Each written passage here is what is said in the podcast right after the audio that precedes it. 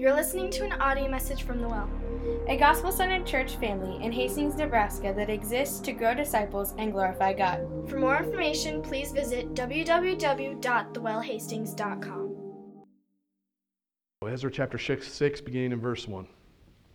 Then Darius the king made a decree, and search was made in Babylonia in the house of the archives where the documents were stored.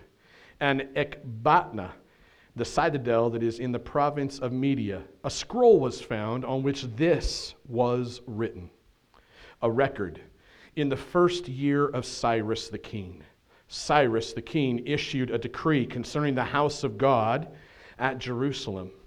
Let the house be rebuilt, the place where sacrifices were offered, and let its foundations be retained.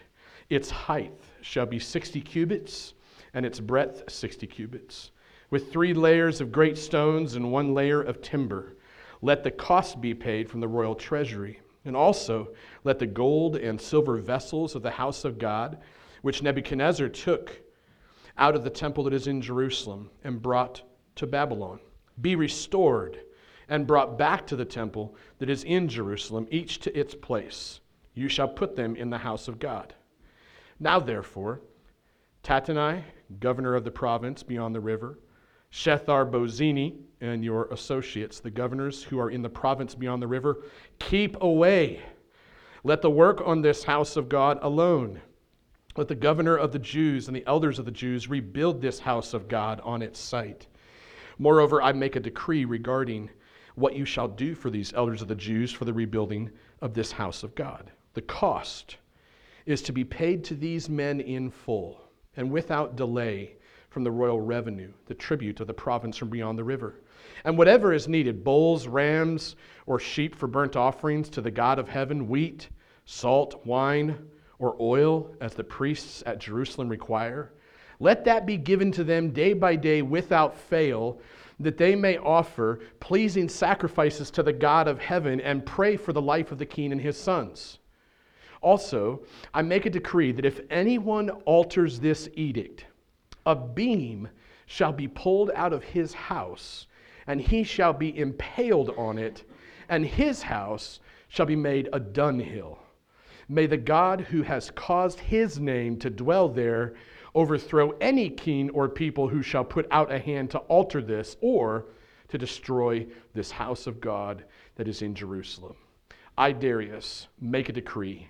Let it be done with all diligence. Then, according to the word sent by Darius the king, Tattenai, the governor of the province beyond the river, Shethar Bozenai and their associates did with all diligence what Darius the king had ordered. And the elders of the Jews built and prospered through the prophesying of Haggai the prophet and Zechariah the son of Iddo. They finished their building by decree of the God of Israel and by decree of Cyrus and Darius and Artaxerxes, king of Persia. And this house was finished on the third day of the month of Adar in the sixth year of the reign of Darius the king. Well, this is the word of God for the people of God this morning. Let me pray quick. Father, thank you for your word. And pray, Father, that you would come and speak to us, that you would help us to hear from you. Uh, Lord, I know that each of us uh, walks in here this morning in different circumstances and different seasons of life. And so, Lord, I, I'm so limited I couldn't even begin to come close to figuring out who needs to hear what. But the great thing, Father, is I know that you see all and you know all. And so, Lord, I pray that you would bring a word through your word uh, to each heart in this room. That you would speak into that place of restoration and rebuilding in each person's life. Whether that be calling someone to you for the first time this morning, or whether that be continuing the process of restoration in them. Lord, I, pray that you would do that and then some. Lord, uh, pray that you would cast a vision for us of that day, that day when we would stand in front of you, fully justified, fully perfected, without spot or blemish, with royal and righteous white robes of perfection in your presence. Pray that you would do that. In Jesus' name, amen. You may be seated. you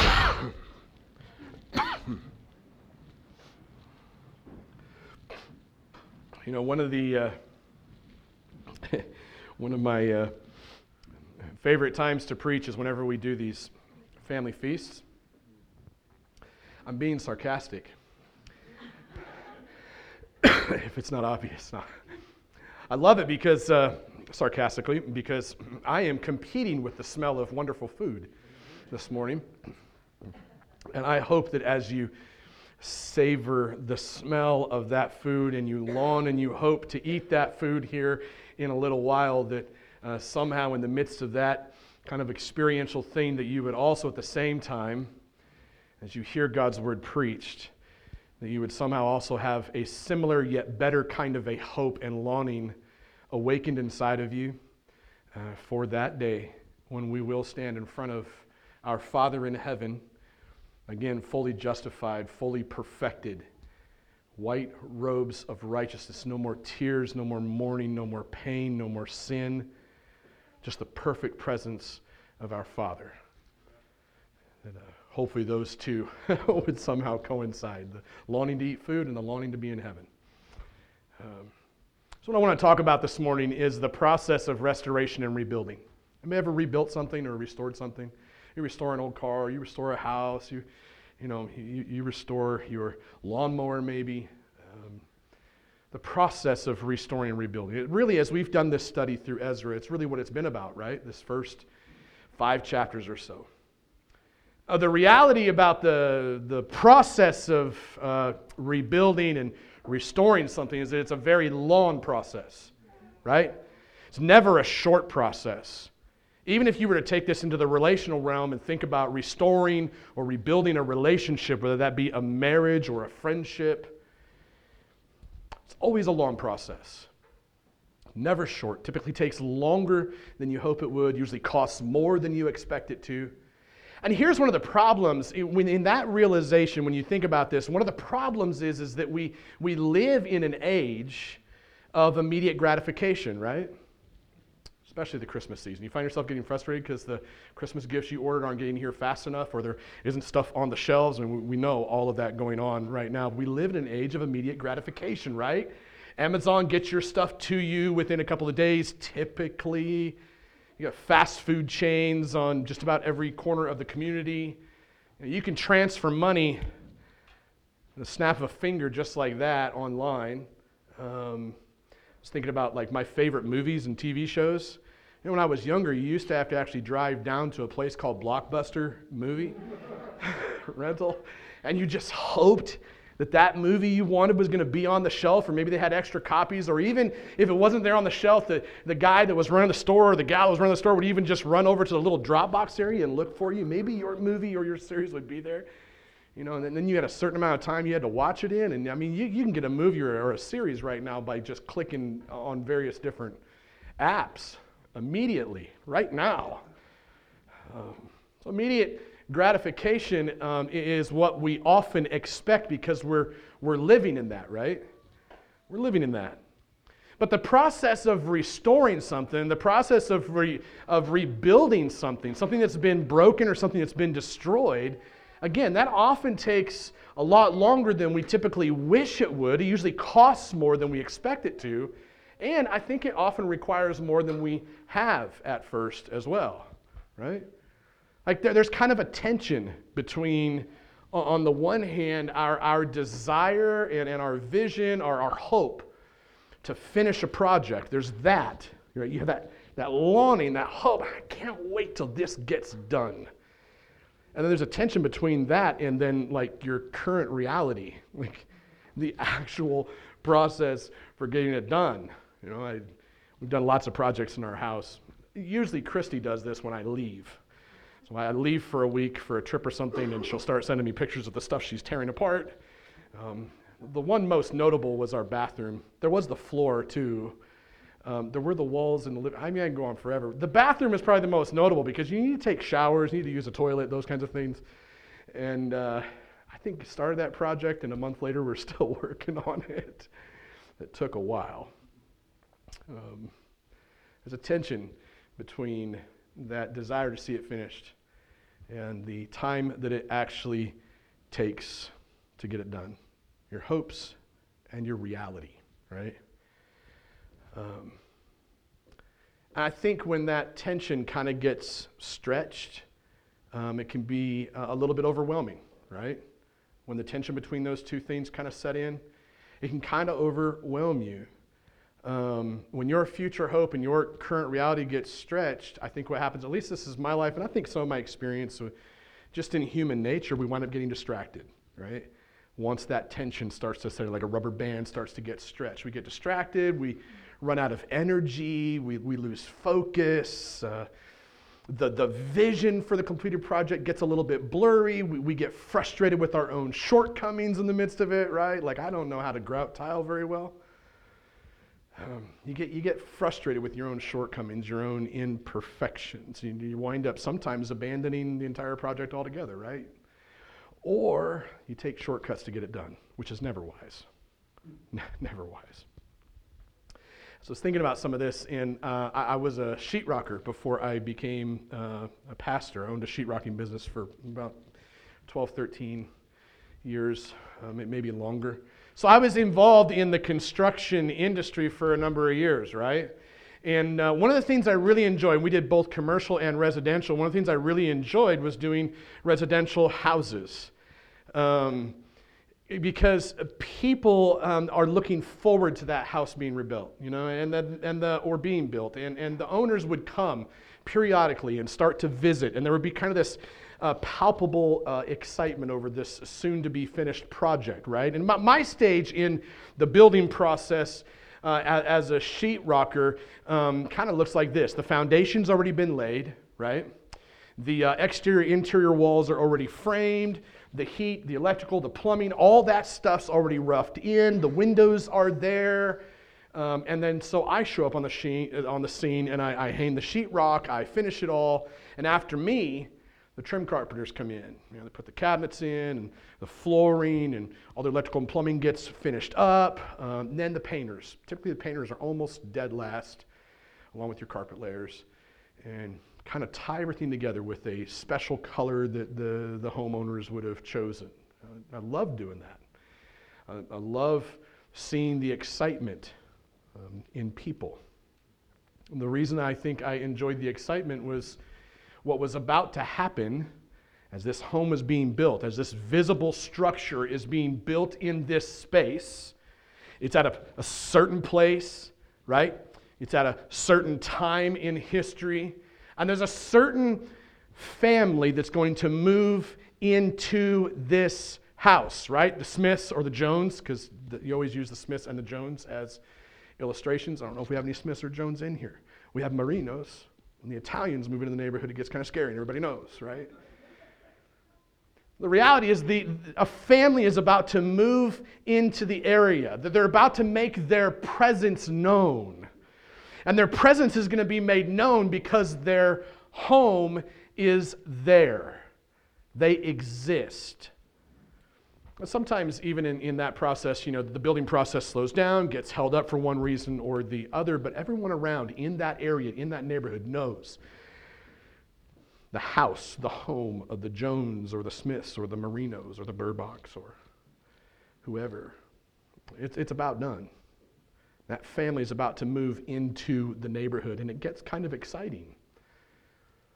And that's the sense I get from the text, right? Leading all the way up until now, if we've done this kind of week in and week out, as we've looked at what's been happening in the book of Ezra, it's been about the rebuilding and the restoring of the temple. It's been a really long, really, really hard process, right? A ton of setbacks in the story as we've looked at it. Nevertheless, the restoration and the rebuilding of the house of God is back on track in the last chapter until now. In fact, Ezra actually uses this imagery of the house of God a lot. Um, just specifically in, in the 15 verses I just read, he uses that imagery of the house of God uh, about 10 times. The entire community at this point knew that God was about to take up residence in that area again, um, as though he had ever really left, right? It's not like God ever really left in the first place. But from a human perspective, everybody was looking on and going, oh, the God of Israel is about to take up residence. His home is being built here. And as we looked at this last week, um, as we thought about this restoring and this rebuilding of the house of God and how it had resumed in the last chapter, it had resumed with the support of the prophets, right? Donnie did a really good job last week, kind of preaching what I would call a theology of the prophet. Um, and that was in the first couple of verses of last week's chapter. The rest of the chapter is absolutely fantastic if you go and you study it and you look at it. But this is what had happened. The rebuilding of the temple had actually resumed under the support of the prophets. And what the prophets were doing basically, to kind of, for me to take what Donnie said last week and kind of sum it down to a quick statement, is they, they, they were speaking truth for the moment and foretelling truth for the future. It's a prophet's job, always, is to speak truth, whether that be what you need to hear right now for the here and now, as well as warning and blessing in the future if you do or do not listen to what he says here and now. You follow me? So the prophets are basically preaching uh, directively into the rebuilding and restoring of the house of God. That was what was taking place last week. And in the midst of that, Israel's enemies aren't letting up. The setbacks, not like the setbacks just dissipated because prophets showed up on the scene. In fact, you could say it was probably just as hard. Their enemies were still there trying to stop them. In verses 3 through 5 of the chapter from last week, there's this really fascinating part of the text that, that says that, uh, that, that, that, that, that Israel did not stop rebuilding. Why? because uh, the eye of their God was on the elders of the Jews. There's a providential aspect to the fact that God's presence was already with the prophets, already with the Jews, and because of that, they did not stop building. That's a fascinating piece of the text. They continued to restore and rebuild. Her enemies didn't stop, but Israel continued to build. They didn't tap out in fear, they continued moving forward.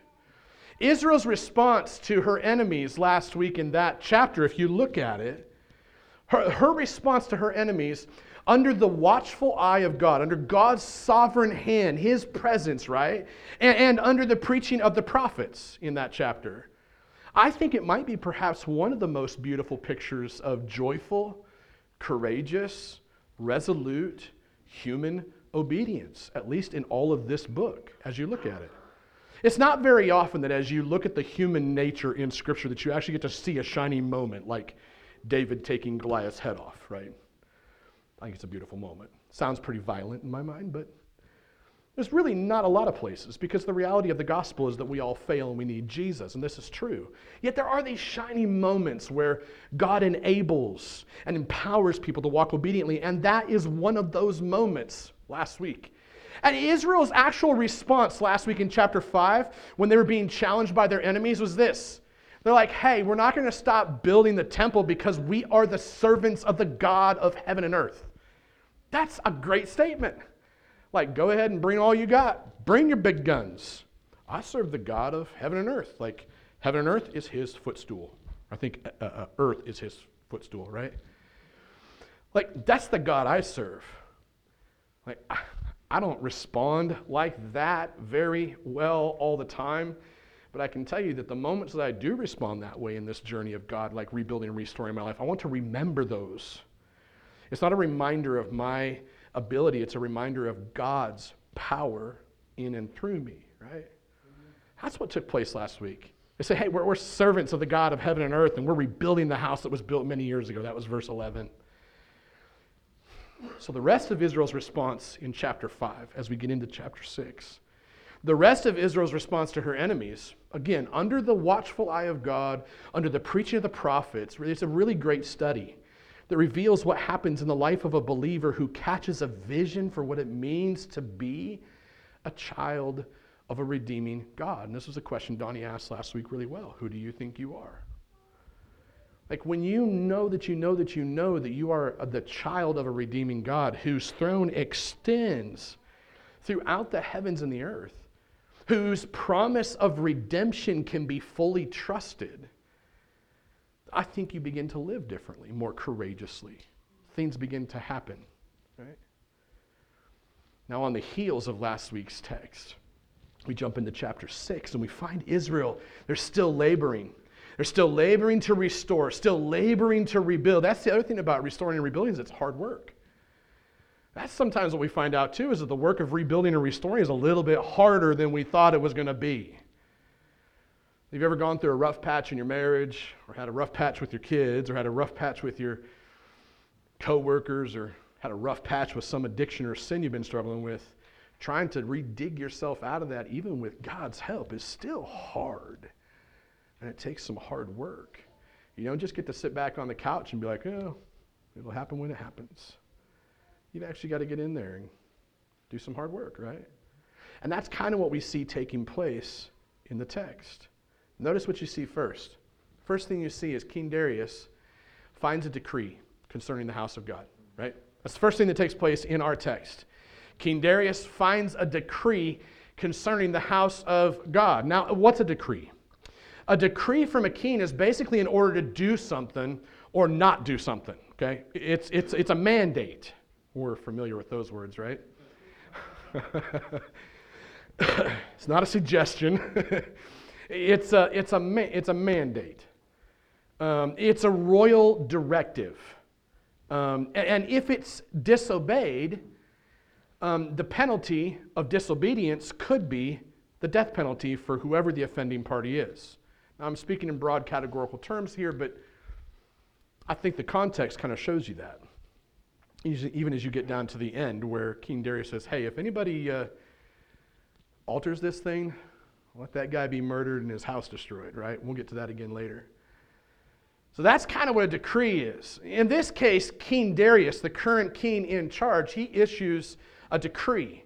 And his decree, his order is that search would be made in Babylon for another decree. So he's looking for another order, kind of like incoming president looking for the, uh, the mandates or the decrees of the outgoing president.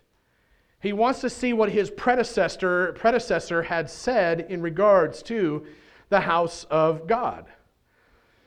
That previous decree, which he finds, was written by King Cyrus. You can go back to, I think, chapter 1 of Ezra and kind of read some of that. And if you've been with us and hearing the story, you kind of remember that.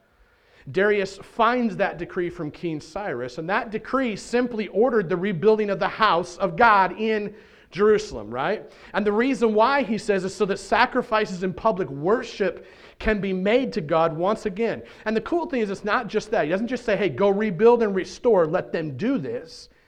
He also stipulates the size of the house of God. He stipulates the building materials for the house of God.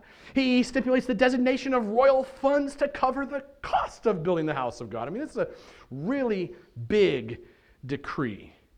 He also decrees that the stolen furniture, the furniture that was stolen, um, be put back in to the house of God. So, how would you summarize this? At the end of the day, what, what King Darius finds when he pulls up King Cyrus's uh, edict or his decree is, is, it's, it's a complete building project from the outside in or from the inside out.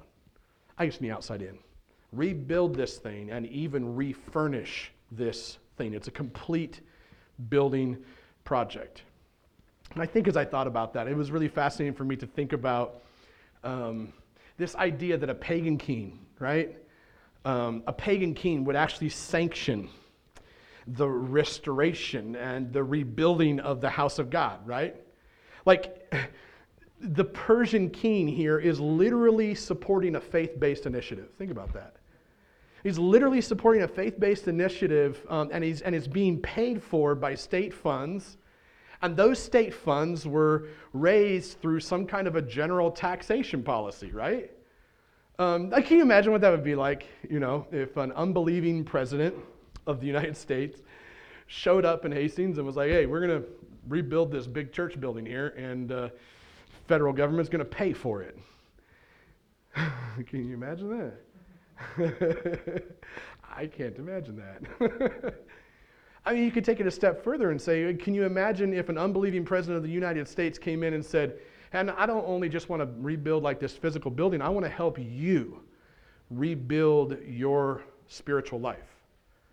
I want to invest dollars from the Federal Reserve into seeing your life become more Christ like. Like, that's what's taking place here. I mean, one further thought on this is can you imagine what it would be like if an incoming president actually looked back at the previous president and was like, oh, he made this edict that the Well Church in Hastings would be built and fully funded out of federal dollars, and I'm just going to go ahead and keep that in place rather than changing 157 of them and throwing the other ones out the door, right? I mean, isn't that what we go through every time something changes in our government? It's like, yeah, it's like it's like a yo-yo. This is one of those moments where you can go, hey, I, this happened by God's grace, under His watchful eye, under His sovereignty. He made this happen. Don't be confused either. Um, it wasn't like this Persian king. These Persian kings were all that great. Okay, they weren't.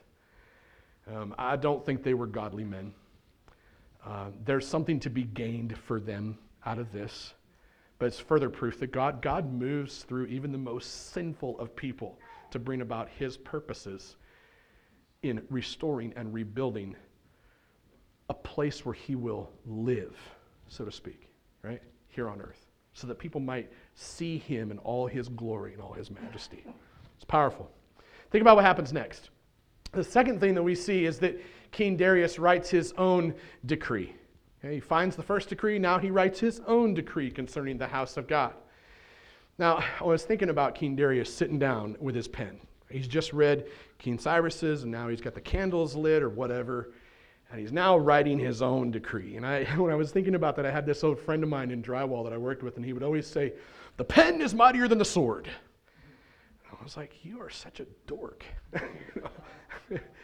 he would say, The pen is mightier than the sword. Now, he would usually say that when he was patting his time card. That's, that's, that's, that's the way he would think about it. I would always think, You have the pen right now, but the, the guy who's going to write your paycheck, if he figures this out, he has a sword. You're not going to be saying that later, possibly. Um, as I read this, though, I could hear my, my old friend's voice saying that. You know, the, the pen is mightier than the sword. Think of King Darius writing his own decree back to Israel's enemies, and he's writing it in light of King Cyrus's decree. I kind of love the threatening sound of uh, King Darius, if you're looking at verses 6 and 7. Because uh, in those verses, man, he instructs Israel's enemies to do what? Keep away. That's really good. Keep away. Let the work on this house of God alone. Right? I, I can see Israel's enemies has been after Israel quite a bit lately. I can see them standing there waiting, hoping that they're going to get the approval to go annihilate Israel again. And the king says, No, keep away. Let this building happen. Like, see Israel's enemies standing there kind of shaking in their boots as they read those words, right? Like I'm sure they had plans just to stop what God was doing in Israel. King Darius says, knock it off. And, and he doesn't just uh, tell them to stay away, if you look at the text. He also instructs them to do whatever they can to help in the restoration and the rebuilding process, right down to supplying the royal financial aid to them so that Israel can offer sacrifices. I love the way uh, the author puts it, the way Ezra puts it. He says that Darius, in, in his decree, says, Hey, I want to, want to offer sacrifices. I want to allow Israel, help Israel offer sacrifices to the God of heaven and pray for the life of the king and his sons. Again, I think there's a little bit of kickback that the king is hoping for, but there's also a recognition in this. Uh, for a king, an earthly king to say, the God of heaven, that the God of heaven might bless the king, so to speak, and his sons. That's a pretty profound thing to be said. You top all that off, you top all that off with what uh, Darius does as he concludes this decree. I mentioned this earlier. There's a real sharp warning to anybody who tries to mess with the rebuilding of the house of God, right?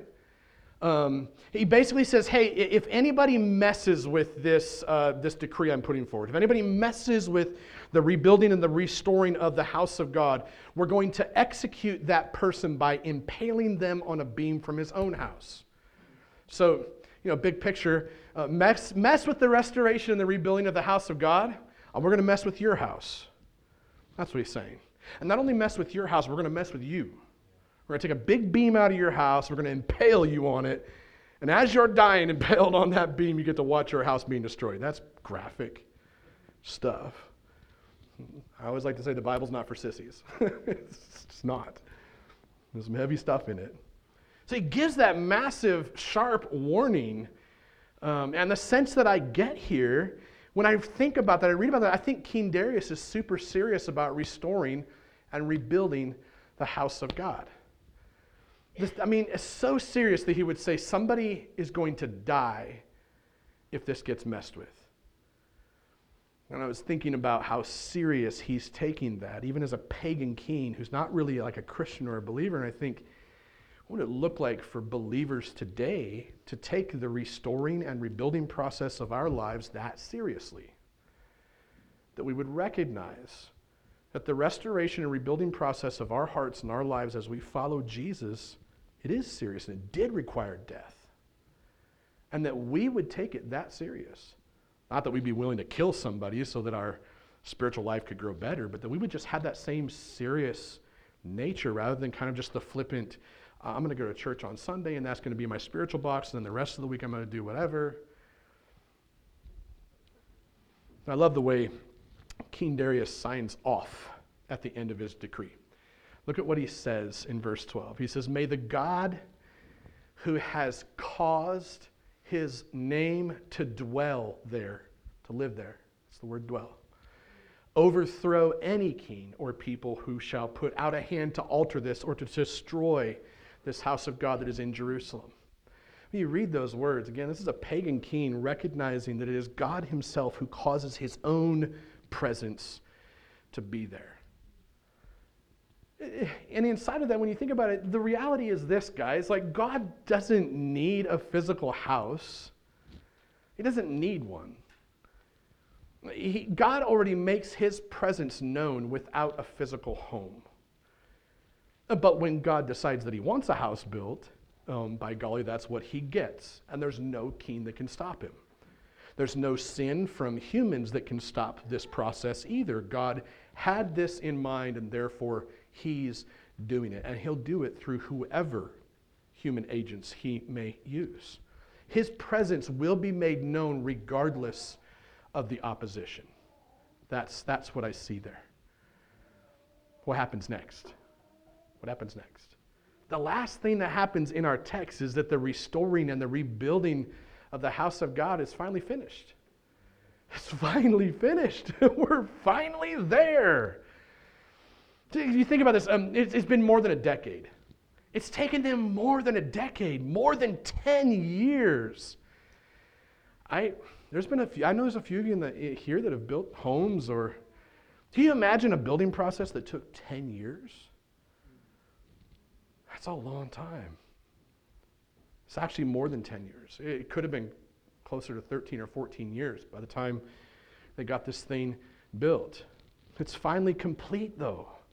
It's finally complete. Israel's enemies, uh, they conceded their harassment campaign. And you had the support of these preaching prophets. You have the decree of God, and then you have the decrees of these three kings, these Persian kings, and the house of God is complete. You can actually follow the date to a T, March 12th of 516 BC. Does anybody remember the date that we moved into this building? Anybody that's been with us for a long time? It was a very specific date, wasn't it? there is a Facebook post out there that marks the date that we received the deed to the property. Think so? Mm, I think it was September. Hey, we don't have to argue about it. You can prove it to me later. it might have been April. But I do remember I don't remember the specific date, but I remember it was like January 1st, 2nd, or 3rd, somewhere in that time frame. And I think it was, was it this year, Morgan, or was it last year that we got the deed? That's what I can't remember if it was 2020 or 2021. And we could all probably blame COVID brain for the whole thing. But it's this year, wasn't it? It was January of this year that we received the deed. Um, those are exciting days, right? this is an exciting day, March 12th of 516 BC. The, the temple is built, the house of God is built. I can't imagine what that first day was like. But if you've ever moved into a new home or moved in or just moved to a home, you, know what that first day is like, right? Um, you've dreamed about it a little bit. Um, you worked hard for it. Uh, sometimes you wondered if it was ever going to happen, right? Am I ever going to get this stupid moving truck packed? Can we ever get through all the crap and make the loads to the dump? And you dream about it, you wonder if it's going to happen, and then it happens, and you're there. And you're in that new space, that new house, that new home. And it feels like a little slice of heaven for a few moments, doesn't it?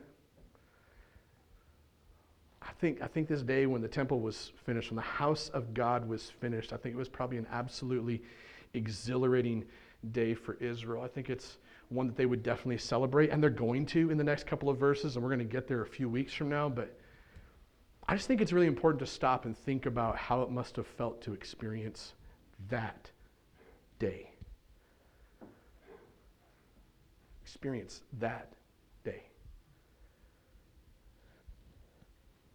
Can you imagine that day when rebuilding is complete? I don't know what the Spirit's been stirring in you as we've worked through this. I don't know what He's working to like restore in you and rebuild in you. What you're longing for and hoping for, and the reality of the process over here. And you think about the tension in between, and you're waiting for that day.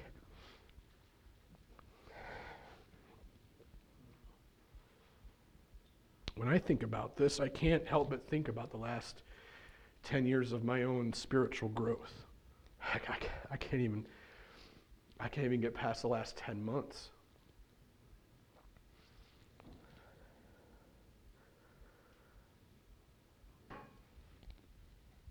So we were in a, short meeting before we came in here, and uh, Patrick um, does such a good job of leading a, a meeting each Sunday before we step into this space and lead. And he played a song and asked us all to spend some time just listening to the Lord and asking, Where are you at right now? The song that he played, I hadn't heard since March of this year. And March of this year, we took one of our daughters into the hospital thinking that maybe she had overdosed on, on some sleeping pills. That song that he played, you know, to ask him what it was, was the song that kind of got me through that season.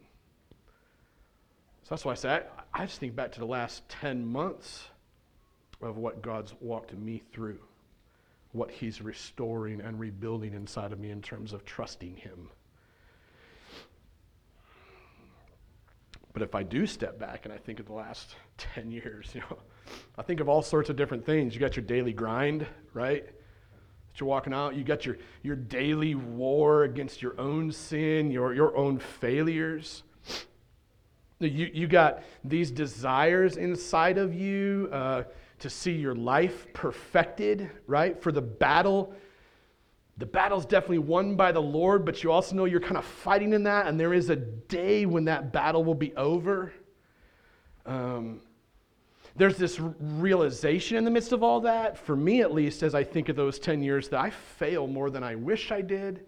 I take these tiny little baby steps forward. I feel like I take massive steps backwards. All those uh, seasons and times of getting up again after falling down, shaking the dust off, um, getting back into it.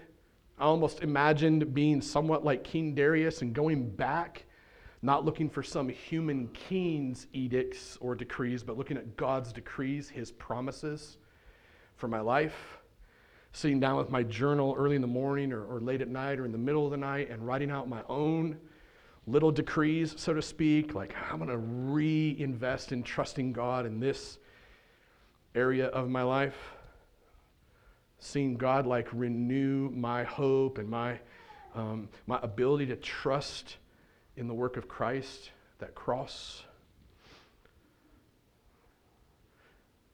There's days where I experience what feels like heavenly victory for sure in this struggle of life, right?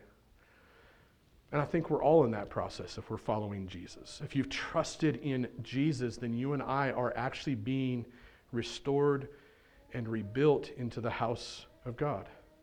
And that's kind of the way I want to conclude this morning, leave us thinking about that. See, 1 Peter 2 5 says that if you have trusted in Christ as your crucified, risen, and returning Savior, then you yourselves, like living stones, are being built up as a spiritual house to be a holy priesthood, to offer spiritual sacrifices acceptable to God through Jesus Christ. You see, the reality here is this the house of God that we just saw completed here in the book of Ezra, all it is is a prototype. It doesn't exist when Jesus returns for us, okay? If you do your study of Revelation, it's not there because that physical building that was built here in Ezra that we've been watching and thinking about, it's only a prototype of the body of Christ, the church, where God is going to take up residence as his home. That's a powerful thought. You and I, if we come to Christ in repentance and if we come to Him trusting Him, then we are the new temple. We are the house of God. And this is where the watching world can look in and say, Whoa, I see the presence of God over there. Like God is living in that place at this specific time in history. And when I walk into those gatherings with those people, I feel God there. There's a reason for that, and it has nothing to do with the bricks and the stones and the layers of sheetrock. It has everything to do with the bricks and the stones of the people who have been saved by Jesus and filled with His Spirit. And we're glued together like mortar between bricks by this message of the gospel and the power of the Holy Spirit. Obviously, when you think about this process of restoration and rebuilding that each of us, as these little individual stones, are going through to make up the body, the house, the home of God, when you think about that restoration and that rebuilding process, it includes things, right? Simple things like reading Bibles, spending time in prayer, and spending time remembering the broken body and the shed blood of Jesus, and time spent confessing sin and repenting from it, and time spent serving unselfishly and giving generously. Like all, all those things are vital and part of that restoration and rebuilding process. Ultimately, all those seemingly kind of mundane, hard to do disciplines, we call them, those are all meant to turn our hearts more and more to Jesus. Jesus is the one who holds us together as the temple or the house of God. And he does it through his work at a bloody cross. he does it through his victory in an empty tomb. He does all that in light of his promise of heaven. Can you imagine that day? Can you imagine that day when you will stand in front of your Savior? You'll stand in front of your Father in heaven, and His arms will be open wide, and He'll be saying, I don't care how much of a prodigal you were, how rotten you were, how dirty you were, and how, how much you sinned, and how much you failed. What I care about is that you trusted in the work of Jesus at that cross, and I'm your Father. Well done, my good and faithful servant. Come here, give me a big hug. Let's throw a big fat party. That's what that day is going to be like. I, I can't, all I can do is just emotionally tell you that I can't wait for that day. I can't wait for that day. There are many that I walk with that don't know Jesus the way that I do. Probably the same for you. Some whom I've loved for 20 some years. And I beg God daily, on good days. On bad days, I'm angry at him because he hasn't done what I want him to do. And even that sin and failure, he overlooks it because Jesus stood in my place on a cross. not just stood in my place, was crucified in my place. He bore the wrath that was designed for me so that I could be washed clean and be made new, restored, and rebuilt in complete perfection. And on that day, when we join Jesus in heaven with other saints who have gone before us,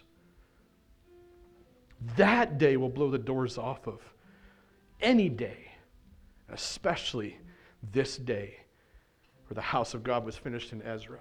Because on that day in heaven, what we will experience is the full transforming, redeeming, restoring, rebuilding power of the cross. On that day, we will experience the full victory of the empty tomb as the dead rise up out of those tombs and walk finally with new bodies and new skin. We'll have the, fully realized hope of heaven. All that tension between the current reality and the hope of that day will snap and be gone and come together like that. And on that day, we will experience the full and perfect presence of God. On that day, the house of God, the church, the church of Jesus Christ, we will be complete. There'll be no more brokenness, there'll be no more sin, there'll be no more sickness. On that day, we'll be complete. And in the words of one of my favorite bands, once and for all. Can you imagine that day? I hope you can. Would you stand with me and let's pray? Jesus, thank you. Thank you for this word this morning and this vision of that day when all of what you have done to restore and to rebuild us will be once and for all complete. I pray, Father, as we close in song and prayer and communion, that you would lead us to the foot of a bloody cross. Help us see the power and the victory of that empty tomb and invigorate us this morning with the vision of that day when we will experience the full hope and joy of heaven. In Jesus' name, amen. You're listening to an audio message from the Well. A gospel centered church family in Hastings, Nebraska that exists to grow disciples and glorify God. For more information, please visit www.thewellhastings.com.